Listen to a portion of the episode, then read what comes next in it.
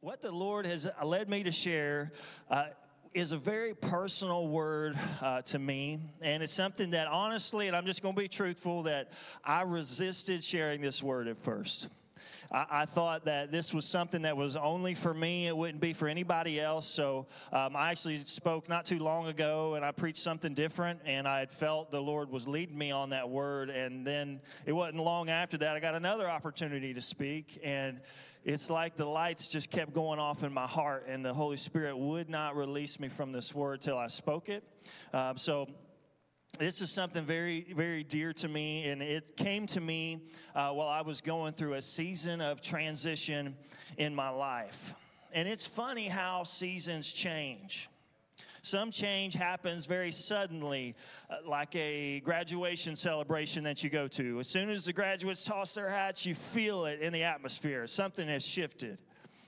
Same thing with maybe bringing in a new year it could be something even a little more tragic where uh, someone that we love has gone on to be with the Lord, has passed on, and we just feel that, that change happen very suddenly. But other transitions happen very gradually. You slowly begin to come to the realization, for example, that you are getting older. I remember, I remember that day. I, woke up in the morning and everything hurt. And I, I like, I was like, man, do I got the flu? Is this like COVID or something? No, I was just getting old. I was like, now, now I just talk to all my friends about my aches and my pains. And if, if teenagers, it, gets worse. Somebody said over, so it gets worse.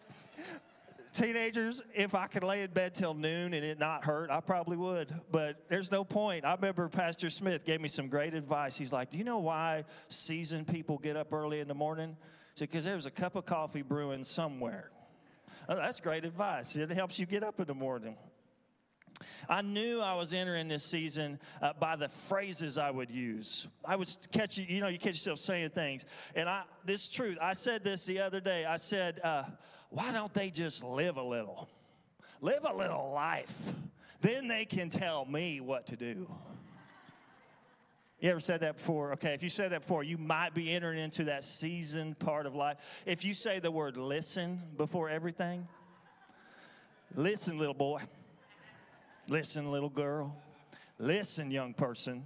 You're probably beginning to move into that, that phase. I'm this midlife crisis thing is real, y'all. I'm just like hitting it. It's, it's like a brick wall.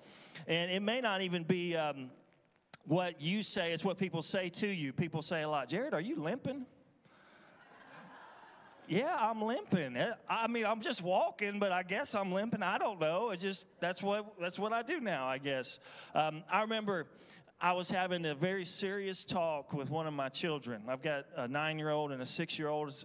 I was really giving them this life lesson talk, and I'm leaning in, and I could tell they were leaning into the talk, making real good eye contact, which is rare. And, and I just laying. I was laying. I was okay. I finished my talk I was like, Did you get all that? And they just looked back up at me and they said, Why are your teeth so yellow? Yeah.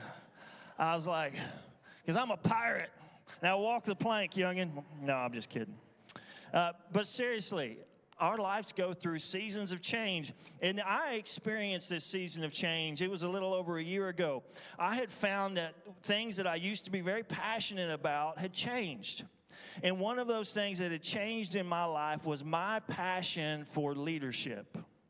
And let me explain. If there was a leadership podcast or a book, I was all over it. I invested a lot of time learning all I could about leadership and how to be a better leader. And you can ask the team here, they would joke about different books and just say, Ask Jared, I'm sure he's read it already. But I found that in this new season that I was in, my passion for, for learning more about leadership had dwindled. And I felt very just indifferent towards the idea of even being a leader. And I know that sounds bad because I'm a pastor and I'm supposed to care a lot about leading. But can I just be real with y'all today? Is that okay? I know y'all would probably like that. I remember driving in my car. I was on my way to church. I was stopped at a red light right there at 70 and 109. And I was kind of confused and frustrated. So I just asked the Lord, I just prayed, And I asked him point blank, why has my passion for leadership faded? What is wrong with me? There's got to be something wrong with me, Lord. I don't know why. And I remember hearing his voice very specifically. And it wasn't audible, but it was so distinct in my heart that I could, I could phrase it out what he said. And he said, Son, you have focused a lot on being a better leader. But right now, I need you to focus on being a better follower. Hmm. A follower. Really, God? A follower? But that word has shaped the past year of my life. It really has. And it's hard to admit, but many of us would probably resist the idea that we need to learn how to be a better follower. And, and why? Because we believe following doesn't require a lot of brain power. Dogs follow, right? Or they sometimes they do lead, but but what's there to learn about following? People that don't know things follow people that know things. And I always wanted to be the person who knew things not the person who didn't know things. And we, we gauge our importance, and it's often gauged by how many followers you have online. Nobody cares how many people you're following online. They don't care. All they care about is how many followers you have. We've been conditioned to believe that important people lead and unimportant people follow. If you want to achieve success, climb that ladder. Leading other people equals success. If you want to stay unimportant, then sit there in the lowest seat and follow. But when I began to really study this in the Bible, the word follow and following and its different forms is actually mentioned three times as much as the word lead, leading, and its different forms. And so I'm going to make a very bold statement today. Learning to lead is important but learning to follow is more important. How you follow will shape your God given purpose more than how you lead. And I know it's a bold statement. But today, I'd like to give you a few lessons that I have learned over the past year about following. These are very personal things. These are things that I have walked out and experienced over the past year of my life. That's why I kind of resisted it because I'm like, Lord, I'm going to just lay it all out there. They're going to know I struggled with some of these things, but it's okay. This is what the Lord said to share. So I hope and pray that it will stir your heart just like it stirred mine, and we can become better followers of Jesus today. Let's pray together. God, I thank you for the opportunity just to share your word. And Lord, I pray you would do what I cannot do. God, I can't change hearts and change lives, but you can. I can't restore the lost and broken, but Holy Spirit, you can. So I ask you to move on our hearts today, stir us in the right direction. Walls that need to come down, I pray you would break them down. And Father, just uh, guide us all through this process as we learn to follow better. It's in your son's name I pray. Amen. So here we go. Here is the first lesson on following. Good followers surrender to God's process good followers surrender to God's process. We're going to read in John chapter 21 verses 18 through 22. And this is after Jesus has resurrected, he's appeared to his disciples. And he's talking to Peter, and he says, Peter, listen. When you were younger, you made your own choices and you went where you pleased. But one day, when you are old, others will tie you up and escort you where you would not choose to go and you will be and you will spread out your arms. Jesus said this to Peter as a prophecy of what kind of death he would die for the glory of God. And then he said, Peter, follow me. This is such a unique interaction between Jesus and Peter. This is after the resurrection. He's appeared to a few of the other disciples, and he specifically is coming to Peter this time, and I believe it's been to restore him. Peter had denied Jesus three times, and Jesus, in the previous verses that we didn't read, he asked Peter three times if he loved him, and if he did, then he should feed his sheep. It was exactly what Peter needed to hear to bring that restoration. And Jesus caps it all off by telling Peter the process he has laid out for him. And how does Peter respond? What's his immediate response to Jesus prophesying and laying out the process for Peter? Let's read. It says, Then Peter turned and saw the disciple whom Jesus loved was following them. This was the disciple who sat close to Jesus at the Last Supper and then asked him, Lord, who is the one that will betray you? And this is most likely John we're talking about. So when Peter saw him, he asked Jesus, What's going to happen to him? Peter's just been given this word from Jesus. He's been told specifics about the process, even what's going to happen in his future. And how does Peter digest that? What about him? And here's what Jesus says back to Peter Jesus replied, If I decide to let him live until I return, what concern is that of yours? You must still keep on following me. Peter really helps us see how difficult it can be to surrender to God's process.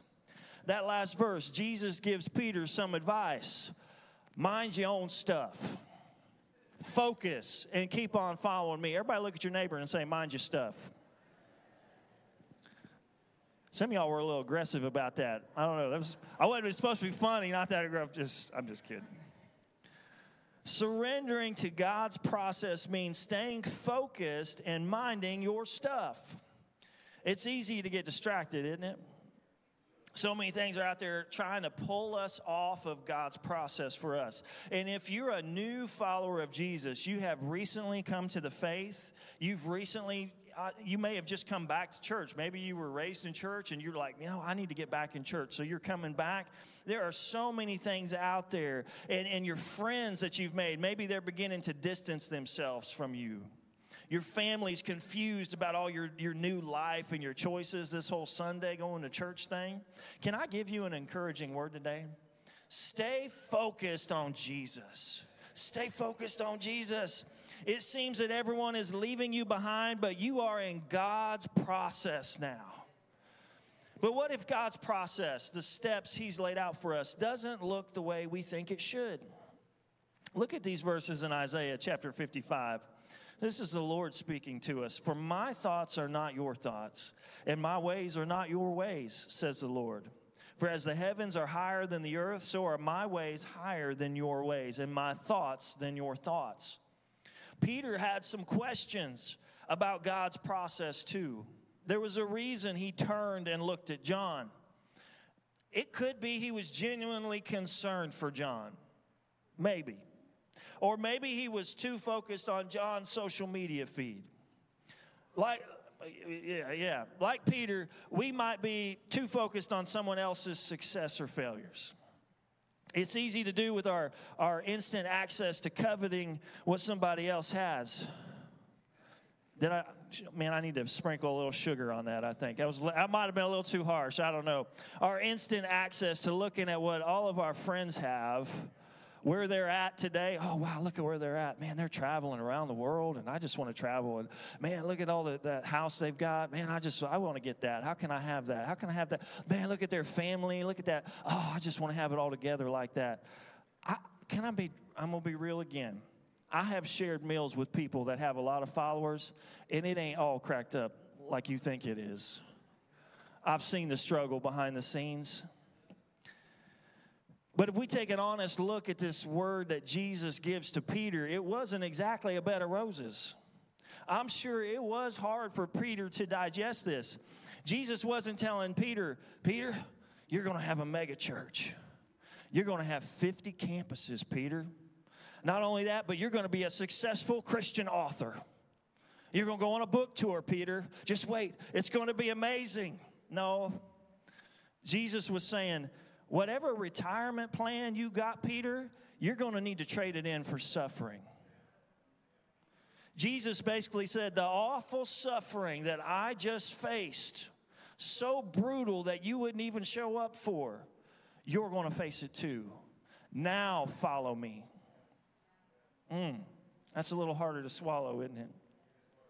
When we surrender to God's process, though, we no longer call the shots.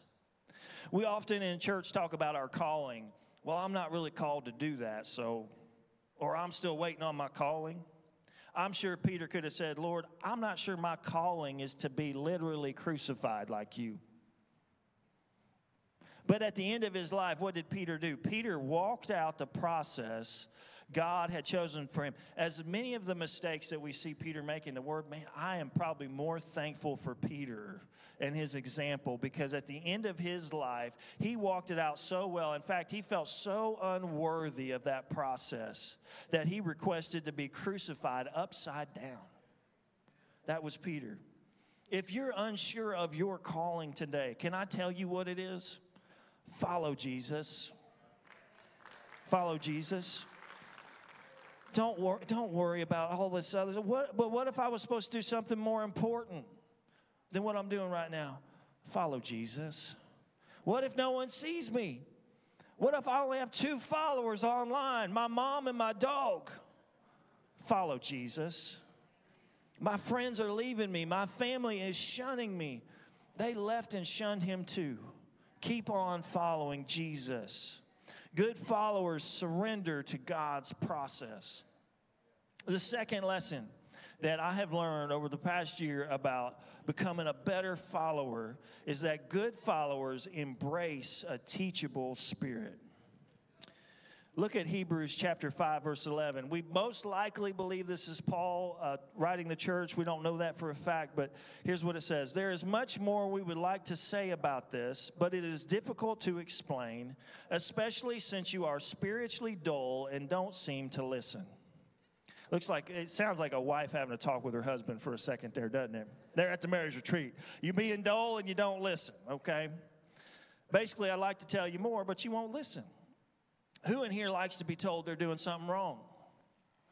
Honest moment, I hate it. I really do. I really hate it. I don't even like it when someone knows more th- about something than I do. I really don't. You ever met a one upper before? Y'all know what that is? I know nobody in here is like that. Nobody here's a one upper. Uh, but when you're talking to a one upper, all they can do is talk about something bigger and better that they've done right? You left feeling like, I thought I'd be more excited to share that. I just feel deflated. It's because they one upped you. You've been one upped. But good followers don't just pretend to know or understand something, they admit that they don't. They ask questions and they seek to understand something. Being teachable, though, is almost seen as a weakness today. If I admit I don't know, then I'll, I'll be seen as weak. The dictionary definition of teachable is willing to be taught but to be teachable is more than studying for a test or just paying attention in a classroom. It's being humble, it's being willing and moldable in all situations, even in the seemingly mundane situations. You can learn something from anybody. You truly can. Good followers are teachable, they take time to accept godly counsel. They don't run by themselves, but they submit to spiritual authority. Spiritual authority is a building block of God's kingdom. He gave apostles, prophets, pastors, teachers, evangelists.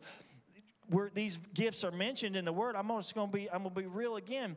These aren't just ministry gifts. These are actually offices in the church that Christ has established to help lead his body. These aren't just accolades or achievement awards.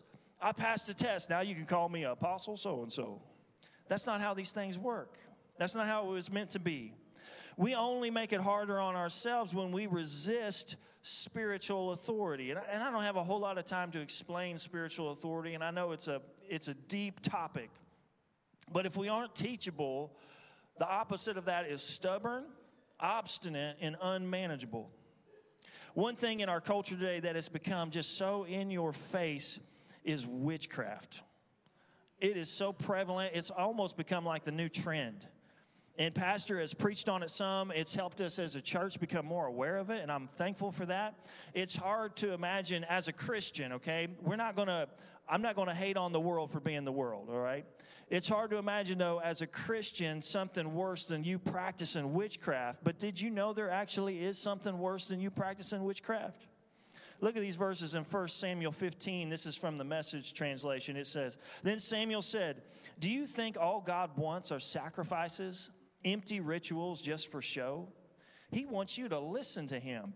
Plain listening is the thing, not staging a lavish religious production. Not doing what God tells you is far worse than fooling around in the occult. Getting self important around God is far worse than making deals with your dead ancestors. What's worse than practicing witchcraft? Pride. I know that's a hard one to swallow. There are certain things that are going to open doors in your life for spiritual strongholds. They're like the welcome mat, it's turning the welcome sign on to your heart, and it's pride. It's the reason Satan was cast out of heaven. Pride is the vehicle that he wants to use to gain a foothold in your life. I've seen close friendships just torn apart by pride. People's destinies thrown so far off track. We've got to cut pride off at the root. And how can we do that? By embracing a teachable spirit. Being teachable, though, it doesn't mean, uh, it doesn't mean that we submit ourselves to abuse or manipulation. I want to be clear about that. I remember one time, this was years ago. I mean, man, I guess it was 19 years ago. I was youth pastoring at a small church down in Lewisburg, Tennessee. And I'd stopped at the Walmart there. Before I met my wife. I was single, um, and there was a street preacher there. He was preaching, and nobody was listening to him. But I, I kind of heard him, and I started you know, standing there just listening to for a minute. Of course, if you've never been in a situation like that, as soon as they know someone's listening, they just lock in. He just like locked in with me. And me and him got to talking, and he told me, he said, You know, son, you, you, uh, have you ever read the prophecy about the 144,000 chosen ones in the book of Revelation in the end times? I thought, No, I don't think so. He's like, Yeah, yeah, you might be one of those chosen ones, the 144,000 virgins in the end times. Oh, Lord, please, no. God, please, no. I don't want to be one of the 144,000 chosen virgins in the end time. That's not how I want to die. Lord, I really want to get married. I really do, Lord. Please don't let me be one of those chosen ones in the end times. But there's a difference between that man that I randomly met at Walmart and being involved in a local church that you have, God has led you to you, you've come, you've been here for a long, you've built trust with those around you in submitting to spiritual authority in your life. There was no relationship between me and this man. I knew nothing about him, he knew nothing about me. And I know the church it's got a very ugly reputation of manipulation over the thousands of years that it's been around. There's truly a lot of bad stuff out there. But remember, and so remember, our first authority is God Himself. But embracing a teachable spirit is recognizing where God's placed us and then opening our hearts to receive. Trust those around you. If we will embrace a teachable spirit in our hearts, a receiving spirit, the wounds that we have would begin to heal. The church hurt. God could finally begin to mend that. I, I experienced that. That's why God led me here, Pastor. I thought I was coming to, to just like learn all about spiritual gifts, and I was pumped about it. I was raised real, real conservative Baptist. Uh, and so I was like, oh man, I was really curious about spiritual gifts. But the very first sermon series you were preaching was on grace God's grace. And God restored my heart, and I, I began to trust and open up, and I, God healed the church hurt that I had in my life through that, through that series. I, have met people that, and I've done it too. We live in a cycle of repeat. You get so far in a relationship or even a relationship at a church. You start coming to a church for so long and then you implode and destroy everything around you. And you move on to the next church. And there's usually a common denominator there it's hurt and pride, a refusal to address what's causing that behavior. But if we would embrace that teachable spirit, God could begin the healing process in our lives. I know it's hard and I know it's difficult. That's why I use this word embrace. We got to choose a teachable spirit. You've got to pull it close, it's got to become who you are on a daily basis. So, the first thing, remember that good followers surrender to God's process. And then good followers embrace a teachable spirit and the third thing is good followers practice love. It is marriage retreat weekend, right? Look at John chapter 13. It says, So I give you now a new commandment love each other just as much as I have loved you. For when you demonstrate the same love I have for you by loving one another, everyone will know that you're my true followers. How do I demonstrate I'm a true follower of Jesus? Love. Well, what is love? Look at this familiar passage in 1 Corinthians chapter 13. Love is large and incredibly patient. Love is gentle and consistently kind to all. It refuses to be jealous when blessing comes to someone else. That's a good one for social media, isn't it? Love does not brag about one's achievements nor inflates its own importance. Love does not traffic in shame and disrespect nor selfishly seek its own honor. Love is not easily irritated or quick to take offense. Love joyfully celebrates honesty and finds no delight in what is wrong. Love is a safe place of shelter, for it never stops believing the best for others. Love never takes failure as defeat, for it never gives up. Those are great verses to listen to when you're at a wedding. And everyone starts, a little tear comes down their eyes. they're reading that chapter at a wedding, and you're looking up there and you're thinking about them.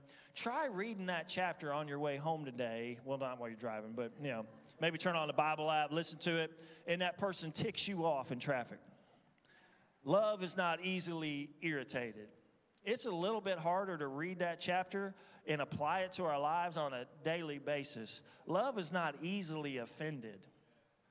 We could use a little more of that that love thing in church today, not easily offended. Love is the key to success, the uh, success of a good follower. Love assumes the best in someone. Love doesn't approach like, oh, oh, I can't, you know, I don't, I don't know, I don't know about them. Love assumes the best. Even when mistakes are made, love can overlook a fault. I have made plenty of mistakes as a leader and as a follower. I have said the wrong things.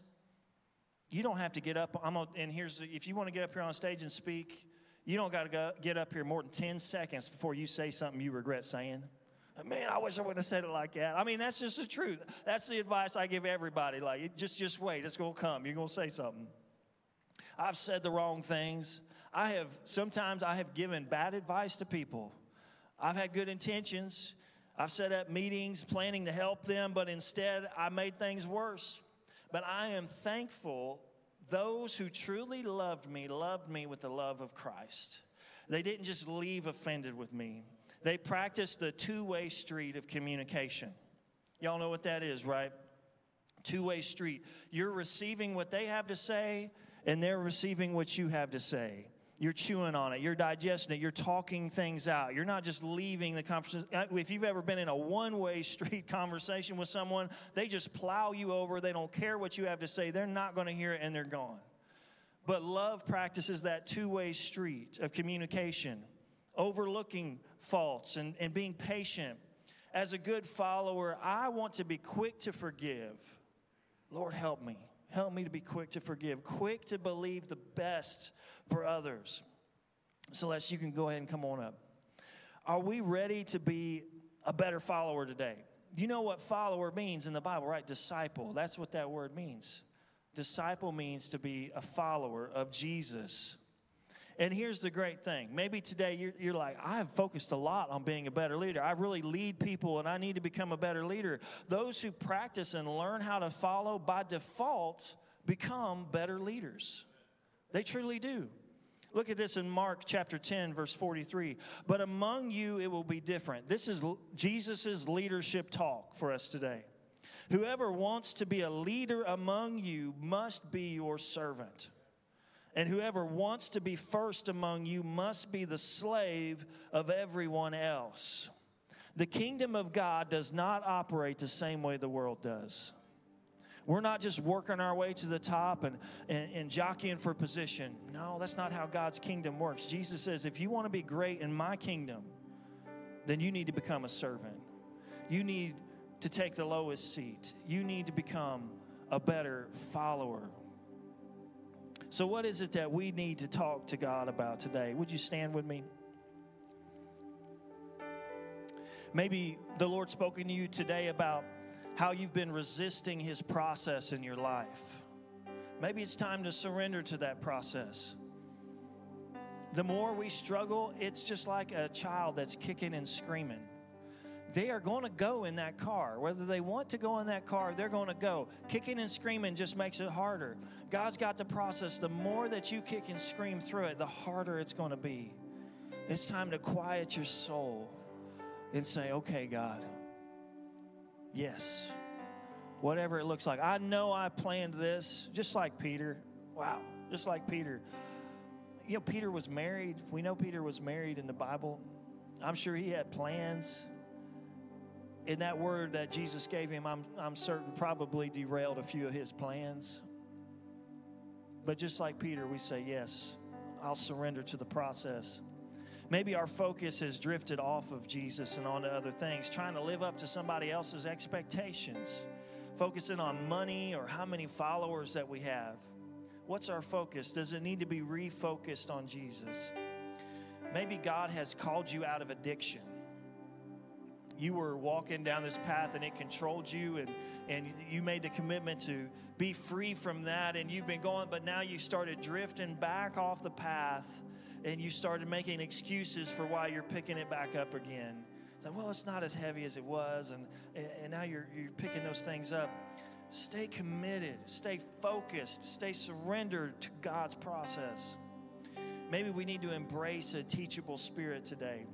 We realize that we've been resistant. We've we've been here at church, we've been sitting in the seat, and we've just been walking out the door. We've been coming,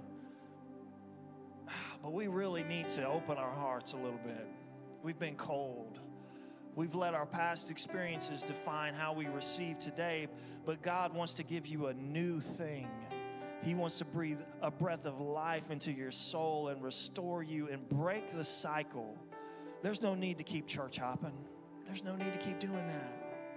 I'm not saying that you're, you, God's got you here exactly, but I'm saying God doesn't want you to live in this cycle of hurt, cycle that's stuck on repeat. You can combat that today by embracing a teachable spirit. Open your heart to receive. Maybe we need to better practice love. I think all of us could, could do that a heart that's willing to forgive someone.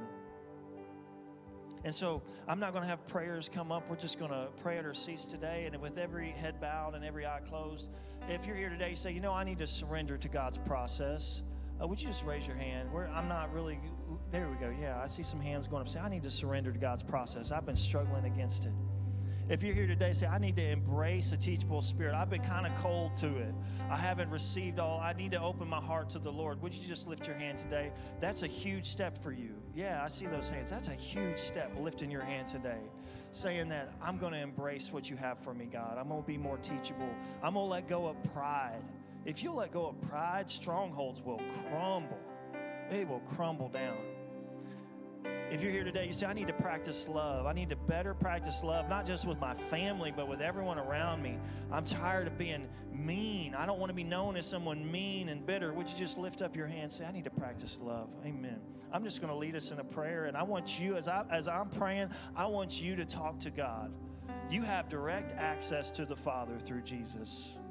You do. You don't have to have me pray for you. You can talk to Him today all by yourself. So I want you to talk to God. Give Him whatever it is as I, I just lead us in a prayer. Lord, I thank you for this day. I thank you for this word, Lord. God, for those today that need to surrender to the process right now, as they are praying to you, as they're giving it to you, they say yes, Lord, to whatever process. I pray you'd give them the strength that they need to surrender, the strength they need to let go of whatever's keeping them back and keeping them bound and surrender to your process. It didn't look the way they planned. Life has not turned out the way they thought it would, but Lord, today they say yes. They say yes. And Lord, to those who need to let go of pride and embrace that teachable spirit, God, right now they're opening their hearts. So, Holy Spirit, I ask you to move in its place. Move in their hearts today. God, they're letting go of pride and they're saying, okay, God, I'll be vulnerable with you. I'll be vulnerable and trust you that you've led me here, that I'm supposed to be here. And my heart is open to you today, Jesus. God, and those of us that we, we all need to practice love more. Jesus, we cannot do these things without you. God, I can't do these things without you. So, Holy Spirit, we ask for your empowerment over our lives. Ask Him to empower you today to love. Lord, empower me to love today. Help me to practice this out, to let go of just what I want and serve others, taking on the form of a servant, Lord. We thank you for it today. It's in Jesus' name. Amen. We are so blessed to hear from Pastor Jared today, and it's our prayer that you can take today's message and apply it to your life as we continue to learn to follow. Did you decide to accept Christ and to follow Him? Your GC family is excited for all that God is doing, and we would love to walk alongside you. Let us know by sending us a message online at gcchurch.tv or text Jesus to 615 488 7151 to continue in your next. We can't express to you each and every week how grateful we are to partner with each of you to reach the lost, make disciples, and meet needs. And we want to say thank you for your prayers, offering, and tithes. You can give today by texting the word give to the number below. Wednesday evening Bible study with Pastor Barry begins this week, February the 21st at 6:30 as we continue to journey through the book of John. We hope to see you at our Donelson or our Lebanon campuses. Have a blessed week and shine the love and light of God. And remember one last thing, God loves you and so does GC Church.